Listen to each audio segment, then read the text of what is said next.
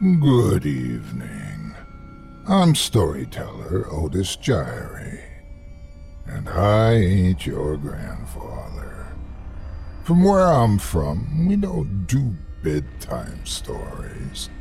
And if that's what you were expecting, you're in the wrong place. If it's terrifying tales you're after, well I've got just the thing. Get comfortable, settle in, turn off the lights, if you dare. Your night is about to get a whole lot darker. Who needs sleep anyway?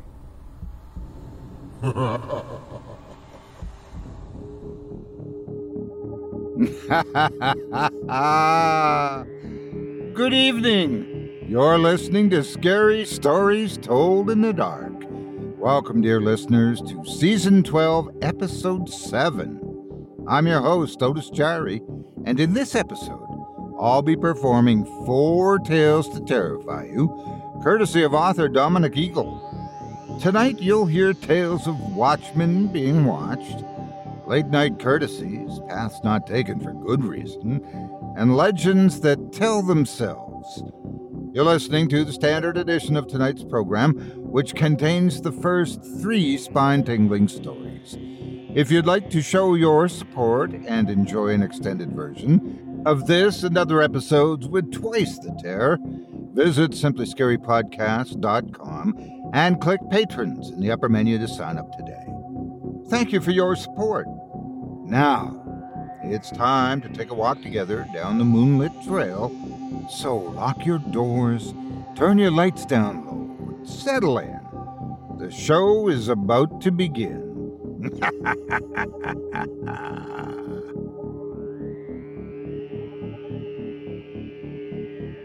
I'm sure there's many of you out there that were cut adrift when certain diseases were wandering the earth in large numbers, left to fend for yourselves in a dark and uncertain world. But like our friend in our first story this evening, maybe you got lucky and landed your dream job.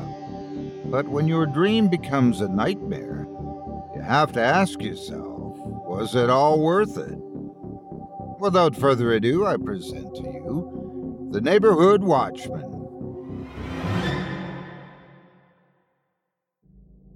Nearly three years ago, when the pandemic began, I moved my family to a small hamlet in the Scottish Highlands. I won't give you its name, I wouldn't want you to find this place. That being said, I can no longer keep this secret to myself.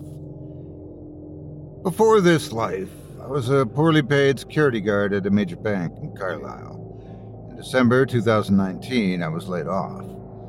Over the following month or two, as the world commenced its descent into chaos, I frantically scoured the internet for any kind of job vacancy. Nowhere was hiring. Businesses were closing. Talks of lockdown had begun. I was worried my family and I would become homeless. There were no jobs in Carlisle. I widened my search to the entirety of Great Britain. That was when I found the perfect job listing. Neighborhood watchman, £31,000 per annum, seven days a week, midnight to 4 a.m. Civil service, funded by the Strathspey Council, includes residence for employee and family. Relevant experience preferred. Relevant experience baffled me because I'd never heard of a paid neighborhood watchman before. I was certain that no such job really existed. A neighborhood watch was merely a collective of concerned residents, surely. I couldn't believe that a council would really pay somebody to do that. I saw that dozens of people had already applied for the position. Time was of the essence. I polished my CV, placing heavy emphasis on the skills I'd acquired from two decades of security work for a bank. When I received an email from Harriet Glade to say that I'd been accepted for the position, I was ecstatic. I didn't have to let my family down. I didn't have to worry about being a failure in their eyes. We packed up and drove north. My two children, Rory and Grace were a little disappointed that we weren't moving to Edinburgh or Glasgow. They were even more disappointed when they first laid eyes on the tiny hamlet that would become our new home. The job title suddenly made complete sense. I was to be a neighborhood watchman because this hamlet was merely a residential street in the middle of nowhere. There was a row of six terraced houses on one side of a long country road. In fact, everything in the hamlet was on the same side of the road. A little farther along, there was a small convenience shop, and just beyond that was a gargantuan house that would become our home. My children perked up when they saw the building. My wife gasped. I gasped. It was spectacular. When I read the word residence in the job advertisement, I'd not expected something twice as big as our old home. It was three stories tall and it overlooked the forest, which was a few hundred yards away. Between the hamlet and the wooded area was a large wooden watchtower, and it was about 70 feet tall. Okay, this is cool. I forgive you, Dad, Grace said. I laughed. My wife kissed me on the cheek as I pulled into the driveway. Everybody clambered out of the vehicle, eager to explore the house. You must be the Graysons. The voice came from the direction of the hamlet. I closed the car door and turned to face a short, elderly Scottish woman. She scurried towards me and held out a hand, and I shook it. Harriet Glade, the woman said. Darren Grayson, I presume. That's me, I replied. The house is beautiful. Aye, so it is. Karen had assured me that the inside is shipshape, Harriet said. My wife walked over to introduce herself. Fay Grayson, she said, shaking Harriet's hand. Nice to meet you, Fay. How'd you feel about living in such an isolated place, eh? Harriet asked. Well, it'll take some adjusting, Fay said, clasping her hand around mine. But I'll be fine. I work from home. Oh, I. Uh, when the internet's working, so do I. Harriet chuckled. Do you mind if I ask something? I blurted out. Mm, go ahead, Harriet replied. This is a civil job, correct? And you work for Strathspey Council, I asked. Aye, that's right. Harriet replied, nodding. I deal with administrative matters. Well, we're a long way from Strathspey, I pointed out. Why is this position so important to them? I'm not complaining about being hired for such a well paid job, but it's a sizable investment from a town so far from here. It would be a sizable investment even if it had been a local council, I thought to myself. I still didn't understand why a neighborhood watchman was needed. I suppose it's time to talk about your role, eh? Harriet said, waving for me to follow her. I'll take the kids inside, Fay said.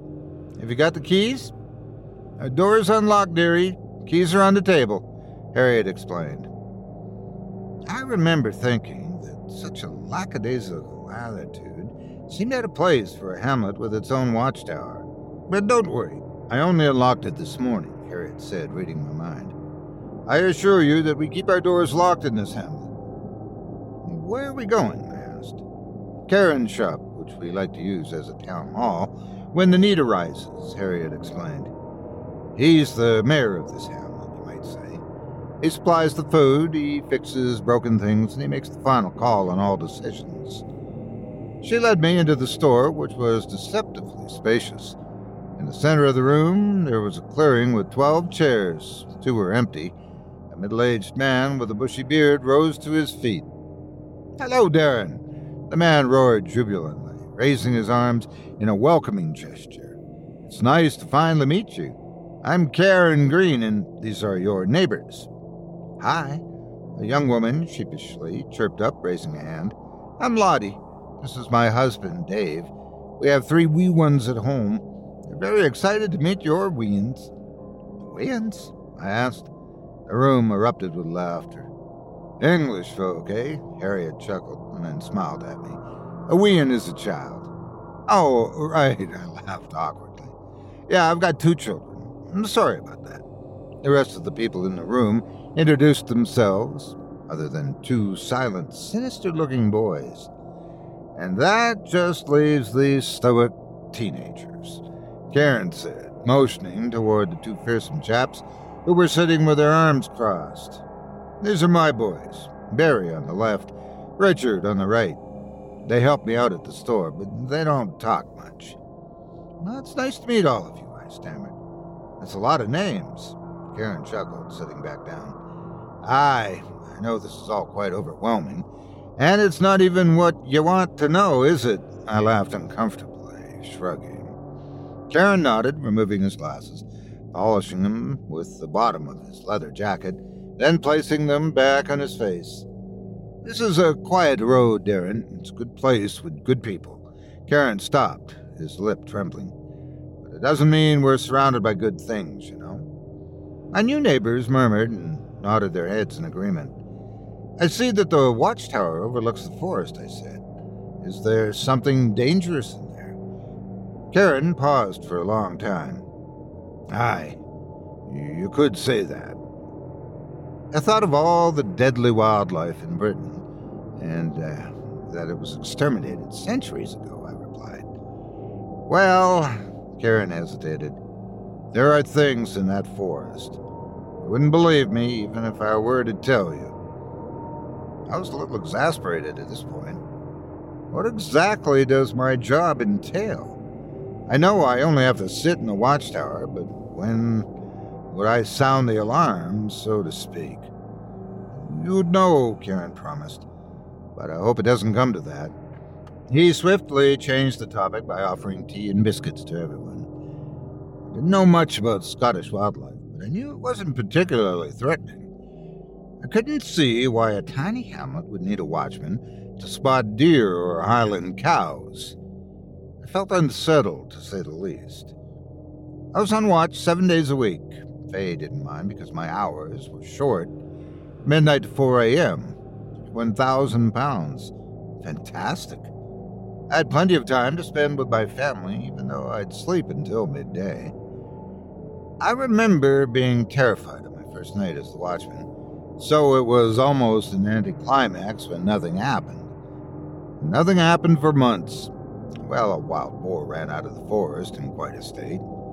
I shoot it back. It was 20 minutes of excitement. Can I come up to the watchtower? I remember Rory asking as I tucked him into bed. Oh, it's boring up there, I laughed. Even being a security guard has more fun. Sometimes from my window I watch the forest with you, Grace said as I knelt down to kiss her goodnight. I smiled. Don't worry.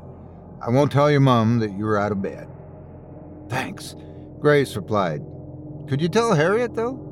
Basically doing the same job as you, and I wouldn't mind a 31,000 pound salary. I cackled until my eyes brimmed with water. Ten year olds mm, say the darndest things. Her five year old brother always seemed confused by her quips, and that only made each situation funnier. Still, Grace's words rang true. What was I doing? Why was I being paid so much for this? I kept dismissing it as a bureaucratic oversight and continued to happily collect my money, but I didn't like the idea of performing a pointless service. Am I just doing nothing every day? I asked Faye. Half the world is trapped at home. They're doing nothing, my wife pointed out. This is a blessing, dear. We've landed on our feet. Look at this amazing house. We wouldn't have ever been able to buy this place, even if we'd combined our salaries. How many people get such an incredible opportunity? Faye always had a way of soothing me. Let's just say, on a particularly warm night in the summer of 2020, she found a way to liven up my watch. The kids were having a sleepover with three youngsters at Lottie's house, and Faye kept me company in the watchtower. I think you get my drift. As we were getting dressed, I looked out at the glass pane that overlooked the forest. The blood drained from my face. Standing a few yards in front of the tree line was something on all fours. It looked like a man who had contorted his limbs, bending his arms and legs outward to walk like a four legged creature. Whatever black shape I saw, it immediately scurried backwards when it sensed my gaze. It vanished into the forest. Did you see that? I asked Faye. What? Are you worried someone was watching? My wife teased before clambering down the ladder and returning to the house. I was more vigilant than usual over the following weeks. Those four hours started to feel ceaseless. I'd keep my eyes peeled in the forest. Even blinking felt like a luxury I couldn't afford. I was actually working at long last, and I was exhausted. Fear had fatigued me. By December, I had decided enough was enough. I needed to start getting some proper sleep. I started to relax on my shifts. It was just an animal, I decided. As the temperature plummeted below freezing and snow began to fall, the daily watch grew more brutal. On one particular shift, I was shivering in my poorly insulated room at the top of the watchtower, watching white flecks cascade from the sky and obscure my view of the forest. I saw something. Was the first thing I'd seen since the haunting apparition. An ocean of snow had entirely coated the treetops and the ground below me, but I could faintly see black shapes emerging from the forest. I felt my soul vacate my body for a brief moment. I hadn't imagined the creature at all. It was real, and there were more than one of them. Black, spindly limbs slowly marched through the snow, I could see half a dozen of the things heading toward our hamlet. As I fumbled in my thick coat for the walkie talkie, I saw that the creatures were huddling together and making their way towards my tower. Karen, I cried into the walkie talkie, are you there? There's some sort of animal coming out of the forest. To my surprise, his response was instant. You've done well. You've given us time. I need you to abandon your post and meet me in my store. I didn't need to be told twice. As I practically slid down the ladder from my tower, I squinted at the creatures through the thick waterfowl of snowflakes in the sky.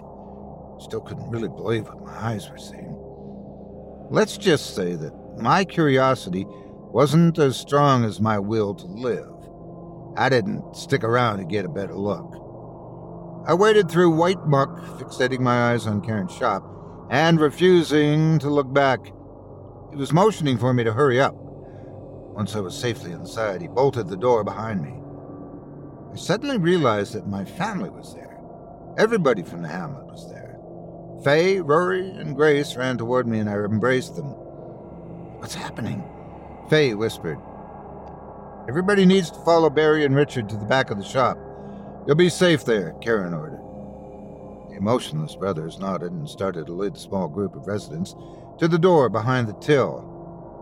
Not you, watchman, Karen said, grabbing my wrist before I could join my family. Faye stopped and turned to face me. Richard grabbed her arm and, and shook his head. He insisted that my wife follow him. I heard her continue to ask what was happening as Barry closed the door and locked it. He and his brothers stayed in the main shop area with Karen and me. Look, Karen said. I looked. Outside the shop window was the main road, snow covered grass, then a blanket of darkness. There was a long, glorious moment of silence. Then, from the black void before us, the creatures emerged. I could finally see them clearly. My eyes had not deceived me. These things looked half human, stripped bare, bodies coated in mud, and limbs bent outward. As the first creatures reached the road, I saw in their eyes black pupils. Their mouths were open, and their teeth appeared to have been sharpened. What are they? I asked in a breathless voice. Aye, that's the question we can answer, Karen replied. See why you would have believed me? What are they? I repeated. Used to be like us. Karen replied. Folks say something happened in one of the old factories 30 years ago. Truth is, we don't know. But every once in a blue moon, we see him. This is sooner than I expected. Before the last sighting in 2019, we hadn't seen him for 20 years. Now, a year later, here we find ourselves. Maybe they're getting less patient. This. I paused, unable to think. What do we do? There's only one thing that appeases them Karen said. And what's that? I asked. The sudden thump on the right side of my face was certainly unexpected. I fell to the floor, clutching my wounded jaw, and I looked up at Karen. The bastard had sucker punched me. I'm sorry, lad, Karen said. Other than the brothers, the people in there don't quite understand how it works. They don't know how we managed to survive. Sacrifice. That's what it takes. The brave watchman died fighting the beasts. The beasts returned to the forest. We found another watchman to take his place. You, the hero, the sacrificial lamb. You? You're crazy! I cried, crawling backward across the floor. As Karen strolled towards me, I looked out of the shop door on my left. The creatures were standing in the road. They were waiting patiently.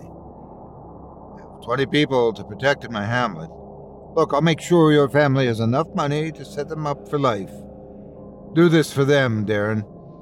We have to give the creatures something.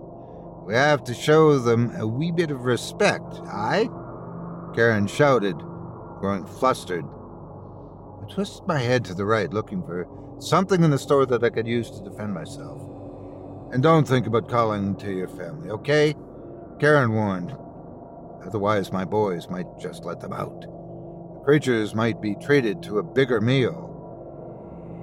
I had an idea, but I had to act quickly. Okay, let's start this performance, Karen said, clearing his throat. What are you doing, Watchman? Now go out there. That's bloody suicide. Please, you don't need to prove anything to us. Can fight the creatures. I grabbed a heavy porcelain vase from the shelf next to me and launched it with all my might through the shop window. It shattered. No, Karen, I bellowed, using his own trick. Don't do it! The man did not have a chance to say anything in response. One of the creatures had already crawled through the broken window. The beast sunk its teeth into Karen's neck, claiming its trophy. The shopkeeper wailed as the creature dragged him over the broken glass into the night. Richard and Barry charged blindly after their father. I pulled myself to my feet and quietly backed toward the door behind the till. I didn't dare take my eyes off the creatures, but they were a little busy. Richard was faster than Barry. He swung his fist at one of the monsters that was dragging his father away. He fell flat in the road. Before the boy even had a chance to stand up, two of the creatures had set upon him. They frantically dug their pincher like limbs into his body. I cannot quite describe the sound of agony that escaped his mouth as a cavity was created in his back and his blood began to paint the snow. All I can say is that the sound was short lived and the creatures continued to hack away at his corpse until it was an indistinguishable pile of crushed organs and bones in the snow. Barry's fate was worse. His father had long been dragged away at this point, but once the surviving brother had pulled himself free from the state of frozen stasis, he charged through the broken shop window to avenge his brother. Two of the creatures had disappeared into the forest with Karen's body. The four remaining beasts surrounded Barry. When they pounced, they knocked him into the snow, and each of the creatures seized a limb. Moving in four different directions, the horrific creatures pulled at Barry's arms and legs. They pulled until the flesh started to tear and the bones started to break. Barry's screams were louder than those of his brother. The creatures continued to pull. Then, in beautifully horrific unison, all four limbs detached from Barry's torso at once like the most macabre choreography imaginable. The creatures brought their dance to a close. At this point, realizing I was the only one left, I fumbled with the door handle behind the till. I heard my family crying inside. Then I realized one of the brothers had the key, and my heart sank. I was sure I would die. By some strange twist of fate, however, the creatures ignored me and followed their deformed friends back into the forest. I never told the people of my hamlet what Karen had done to the previous watchman. I didn't want them to know that the poor man had died unwillingly.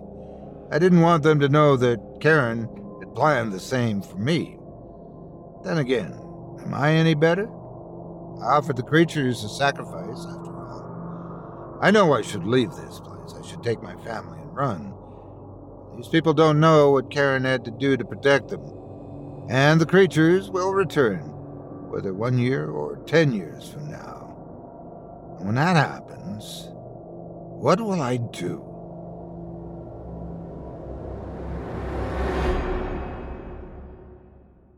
Angi has made it easier than ever to connect with skilled professionals to get all your jobs done well. If you own a home, you know how much work it can take, whether it's everyday maintenance and repairs or making dream projects a reality.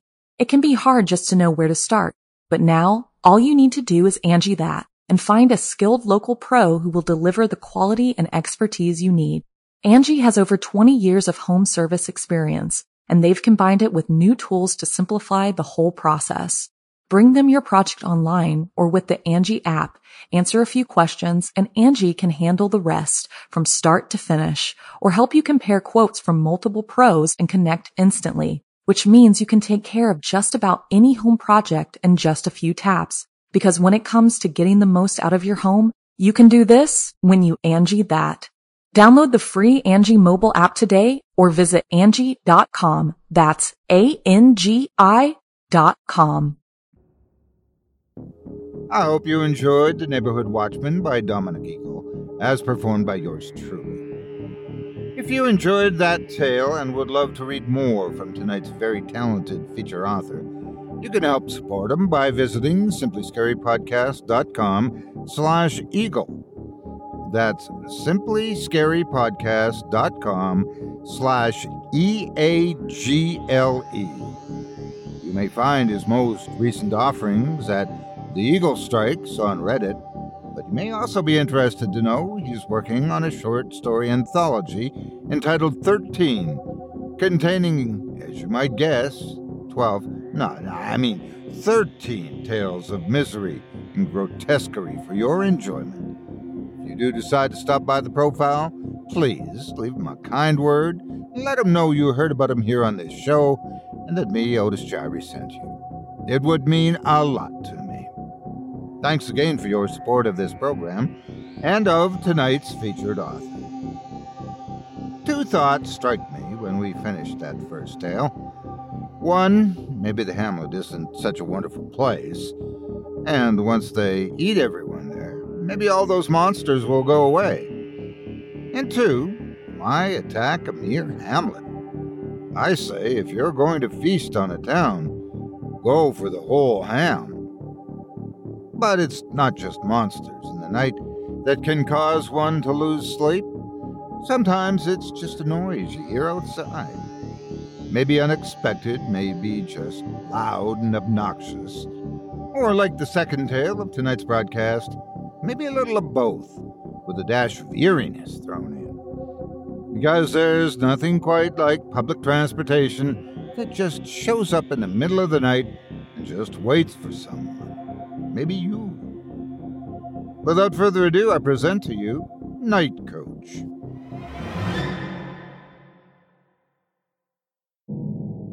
For context, I'm a middle aged man who lives on the outskirts of Parbold, a small English village. My house is the only one on a long, winding country road, but it does have a bus stop. From my bedroom window, I can see it on the other side of the road. It's quite handy, really. I never miss the morning bus to work, and I know the schedule by heart. That's why I was bewildered when I first noticed at 3:17 a.m. the bus on Saturday, the 14th of October. It woke me up, actually. I'm a light sleeper. I sat upright in my bed, twisted my body around, propped myself up on my knees, and gingerly inched the curtains open. The old lamp post on my road illuminated an ominous, fully gray, non branded, single decker bus. There was no interior lighting. I couldn't see a driver or any passengers. Now, this was obviously bizarre. Buses don't show up at that time in the morning, not in this country. Not in any town or city I know, anyway. Still, I assumed, as any person would, The times were changing. It seemed like a good idea. A bus for those who missed the last train home after a night out, perhaps. But that still didn't entirely make sense because very few people use my bus stop. It's a 10 minute walk from here to anywhere. I checked the schedule. Nothing. There was a bus at 11:07 p.m. on Friday evening, and there shouldn't have been another one until 6:05 a.m. Saturday morning. I watched the vehicle pull away and perhaps considered that it wasn't a public bus. Maybe it was a hired coach. It seemed like a reasonable explanation. I put it out of my mind and went back to sleep. However, it returned the next morning, and it continued to do so for weeks. Again, I checked the schedule. Still, no mention of a 3:17 a.m. bus. I called the council and they assured me that it wasn't a public bus. They said that I could contact the local authorities to report any suspicious activity. So I rang the police. They didn't care. They passed me over to some civil department with a forgettable name.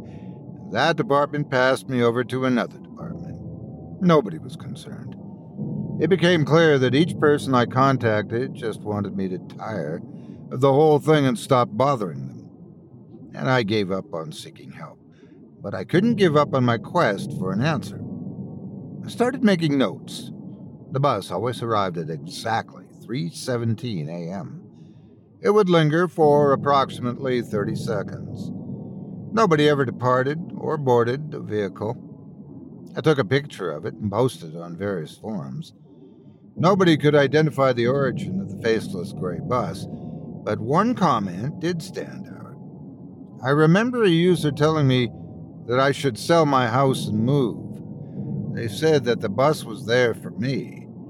More importantly, they said that I shouldn't, under any circumstances, board it. Well, that seemed like a rather obvious piece of advice. I wasn't planning on boarding a sketchy unlisted bus in the pitch black hours of the morning.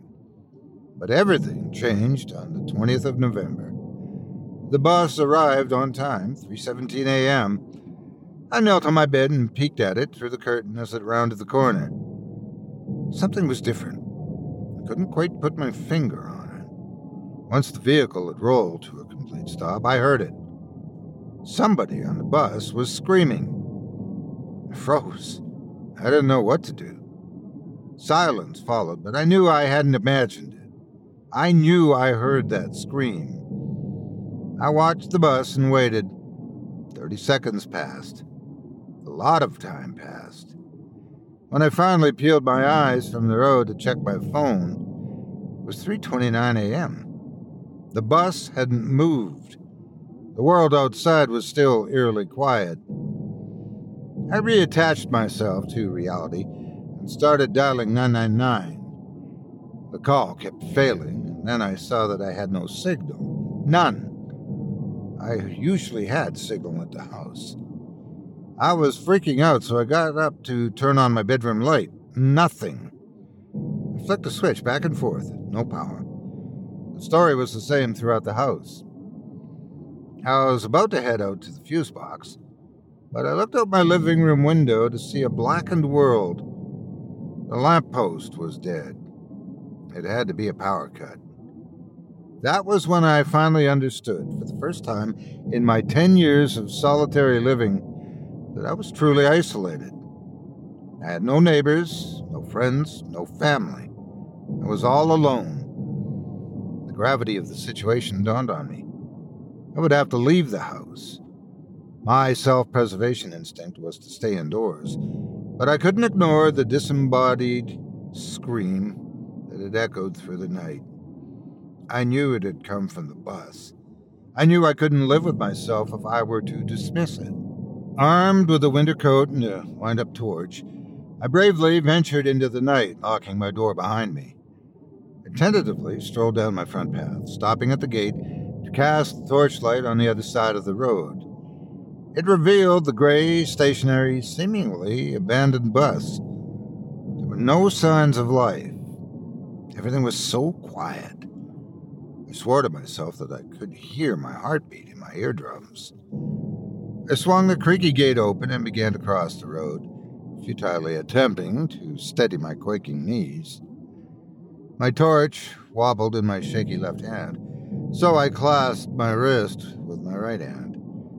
I shone the light into the windows of the parked vehicle.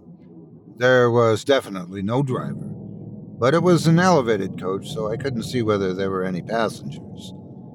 I walked around the front of the vehicle, summoning the courage to enter it. When I reached the other side of the bus, I stood still. I tried to control my breathing. I eyed the doors for what seemed an eternity, and I felt my entire body clench. The doors opened. My torchlight still wasn't revealing a driver. I couldn't see or hear anyone. I thought for a brief moment of that internet stranger who told me not to board the bus, but I couldn't get the scream out of my head. My gut told me that somebody was in danger. I stepped onto the bus and started to climb the stairs. The doors closed. I held the torch before me as if it were a weapon, and I gradually climbed the next set of stairs to the elevated passenger platform. I spent several seconds on each step, savoring what I felt could be my final moments on Earth. Then I illuminated the passenger area before me. I half expected to see nothing. No, there was somebody on the bus.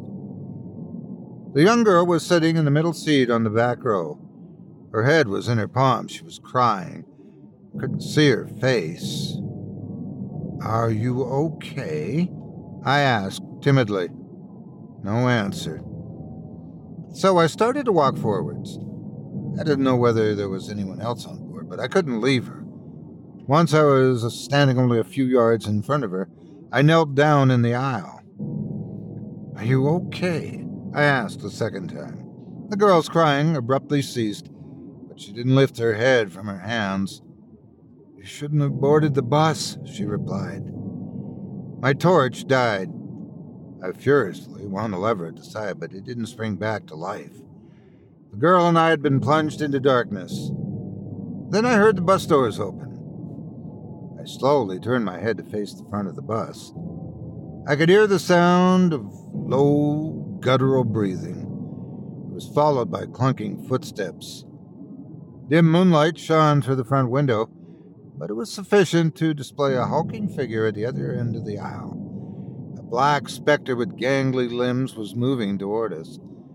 He was hunched forward, and his elongated arms dragged along the tops of the seats was too tall and too wide to fit in the aisle.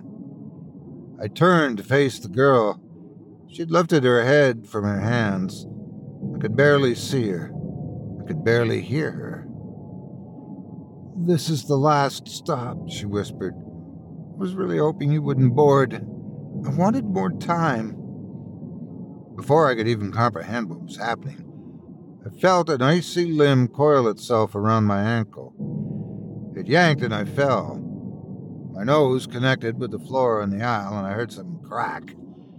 I thought that was it. I thought that was the end.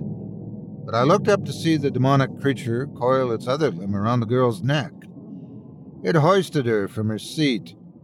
She screamed as she was lifted toward the indistinguishable figure in the aisle. I couldn't really see what had happened in the darkness, but I'll never forget the sound her body made when it was consumed by the black entity.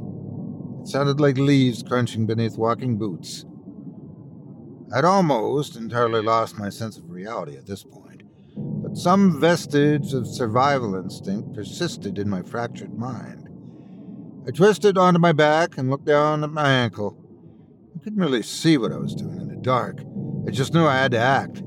So, with my free foot, stomped on the creature's limb, and I stomped as hard as humanly possible. The demon, who had been devouring the poor girl, unleashed an inhuman wail. It pierced my eardrums and shattered every window on the bus. The limb retracted from my ankle and returned to the shadowy being. I seized my opportunity. Catapulting to my feet, I spun around and lunged for the now glassless back window of the bus. Clinging to the frame of the window for dear life, I took one last look at the dark entity that was hurtling towards me. Then I dropped to my feet on the road. I sprinted away from the bus. Adrenaline fueled me onwards. I didn't look back. I just kept running. At the speed I traveled, I think it only took me a few minutes to reach the warm and welcoming lights of civilization. I looked at my phone and cried when I saw that I had service. I booked a taxi. I wanted the furthest possible destination. I chose Manchester, then I took the first train to London. For the past couple of weeks, I've been living in a hotel. I know I was a little late, but I finally took the advice of that online stranger. I moved away. I moved far away. I don't go outside at night, and I definitely don't look out of the window after 3 a.m.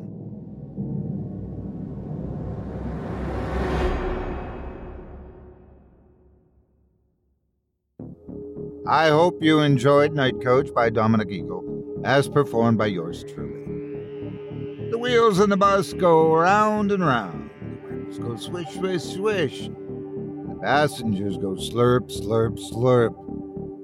Though I will admit there are a few drivers in my neighborhood who always seem to be a little hungrier than others. Been camping lately. Nothing like getting back to nature away from all the toil, the trouble, the cell phone signals, the emergency rescue services. But even beyond that, some areas may be more interesting than others that probably are not the best places to put up your tent. Otherwise, you might find out more about the local fauna than you ever wanted to know. Without further ado, I present to you Oak Gate.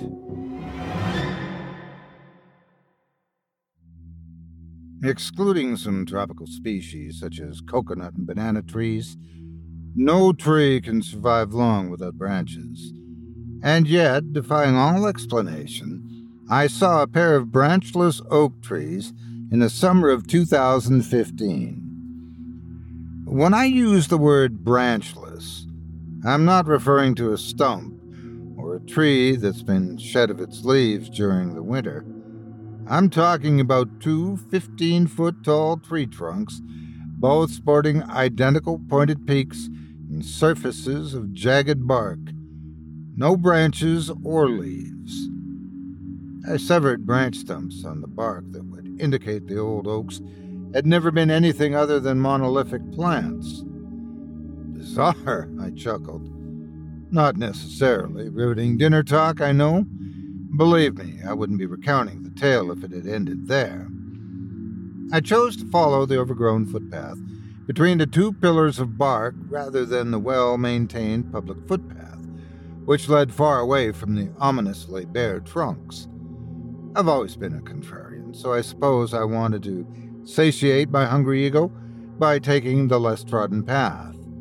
I'm no tourist, I inwardly scoffed. Hubris always comes before the fall. Or, as my son would say, I'd succumb to main character energy. I wish I'd taken the popular path.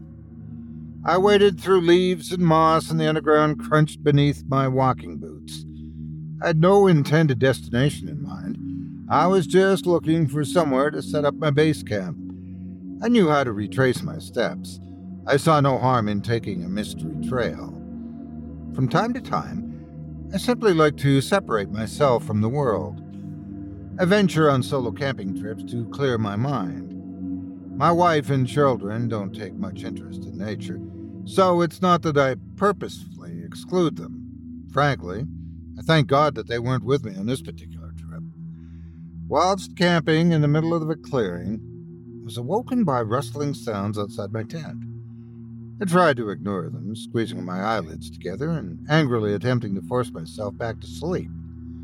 Frustration quickly turned to fear. The noises that engulfed my tent were unlike any I'd ever heard. High pitched squeals, similar to trainer soles squeaking against a hardwood floor, uh, were admitted from every direction. Heart racing at a tremendous pace, I sat upright and stared at the fragile wall of material that was separating me from whatever unidentifiable things were out there.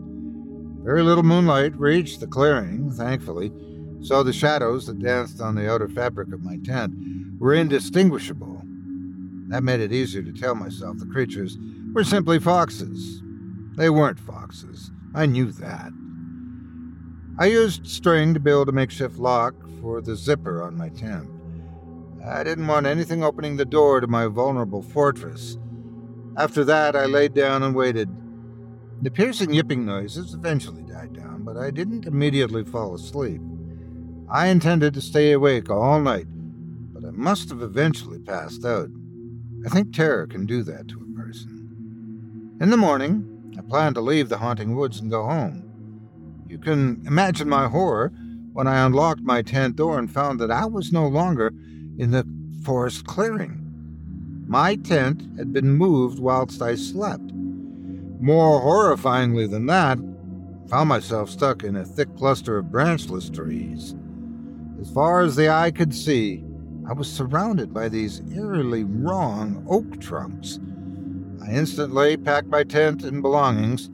I weaved between the densely packed trees of the New Branchless forest in which I'd found myself. No luck. I completely lost my bearings. I had no idea where I'd been taken. The branchless forest was the same in every direction.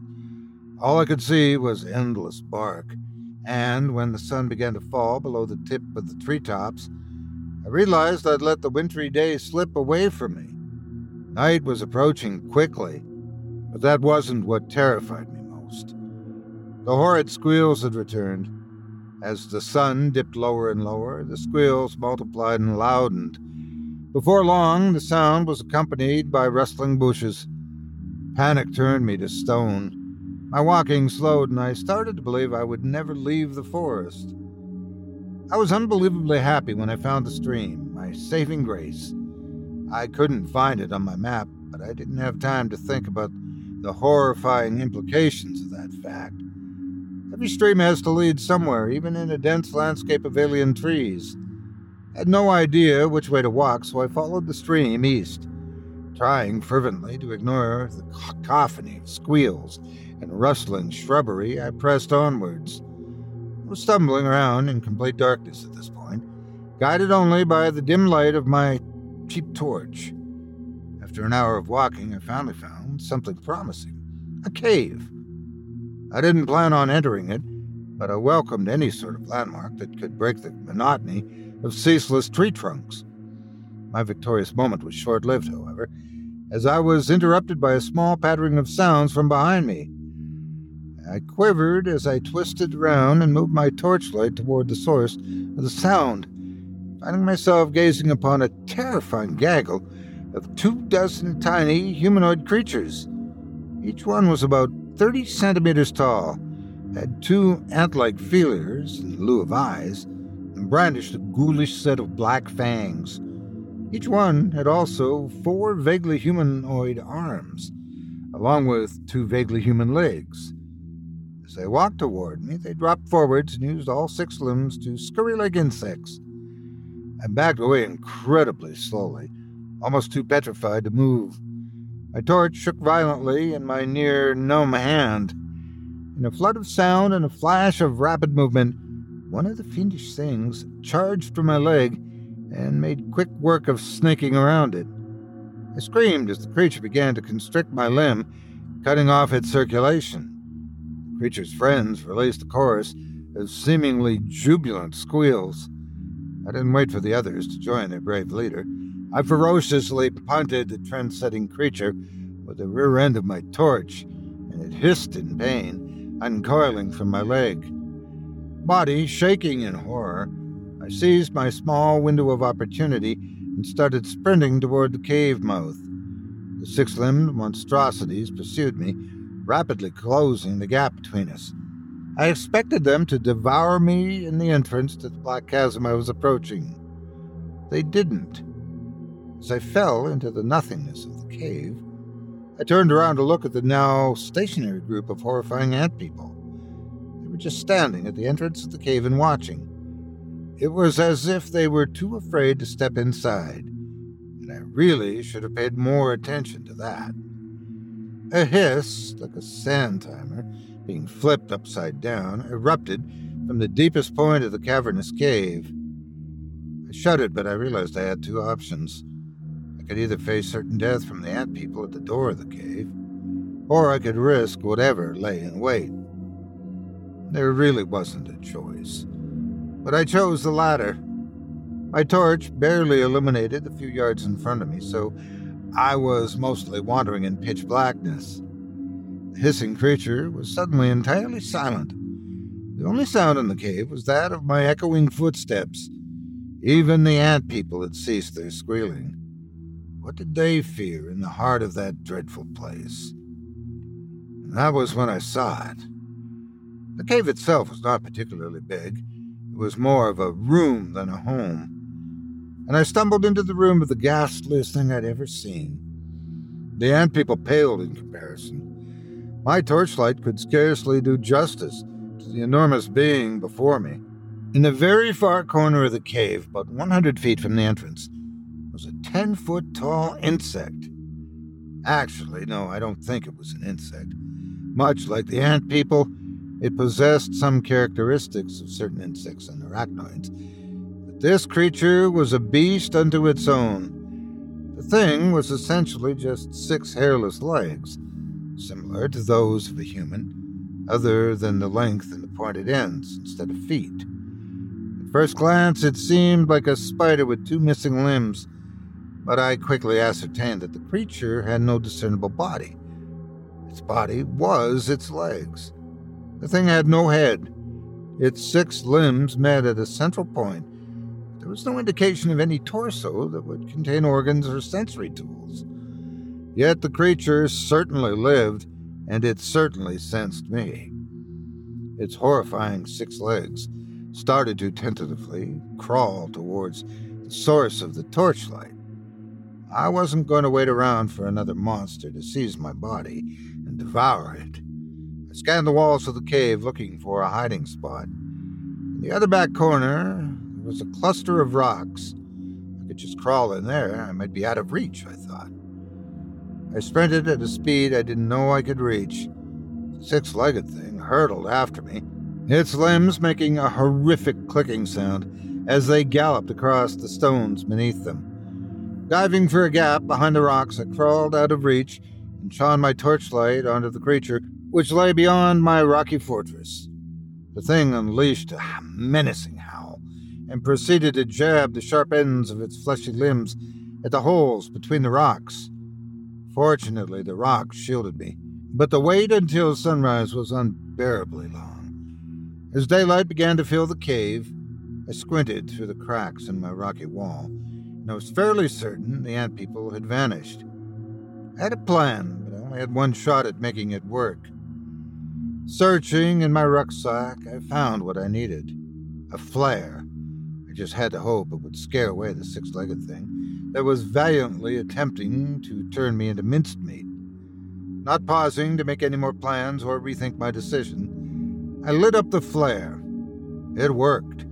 The creature wailed in terror, backing away into its original corner of the cave to escape the scorching blaze of the flare in my hand. I hurriedly scrambled free of the rocky fortress, keeping the flare in front of me, and I ran to the entrance of the creature's den. I was determined not to spend another day in that nightmarish forest. I followed the stream the other way. After hours and hours of walking, I finally found something that briefly stifled the fear in my heart. Found trees with branches and leaves. Recognizing my surroundings, I managed to retrace my steps and find the original overgrown path that I'd followed through the two branchless trees, trees that started that mess. I've never talked about this incident to anyone. I couldn't find that forest of branchless trees, the stream, or the cave on any map. I don't know how I stumbled upon it. I don't know how I escaped from it. I only know one thing. If you ever see a branchless oak tree, walk away.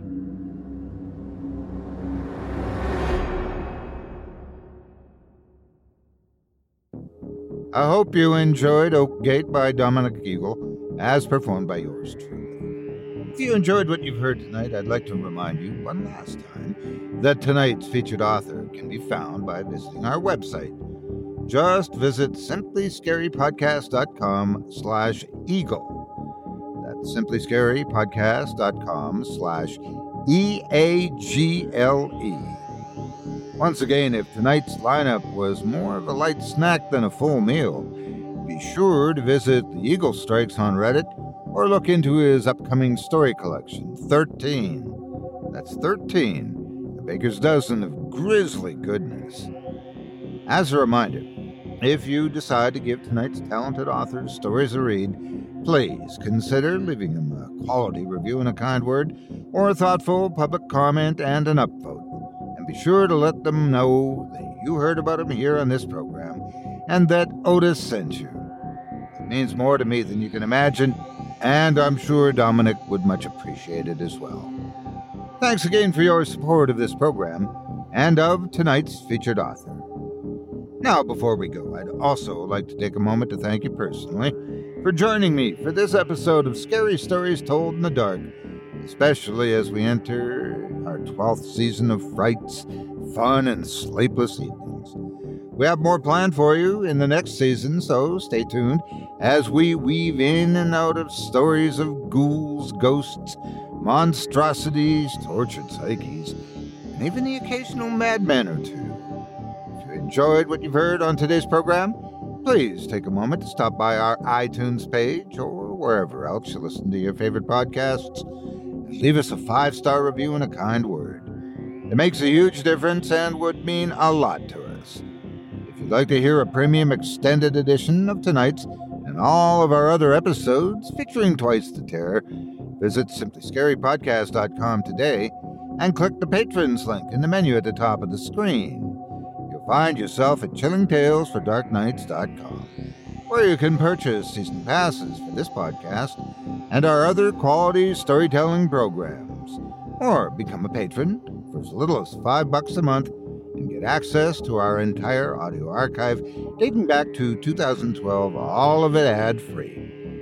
If you happen to use Facebook, Twitter, Instagram, or YouTube, follow and subscribe to Chilling Tales for Dark Nights there, where you'll get all of our latest updates and new releases and have the chance to interact with us each and every week. You can subscribe to me on YouTube as well at the Otis Jiry channel where you'll find releases of my series, Horror Storytime, dating back to 2014. And you can find me on Facebook, Twitter, and Instagram too. Just search for Otis Jiry.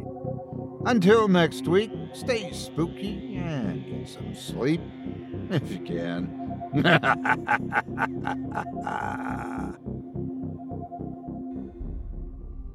Thanks for listening.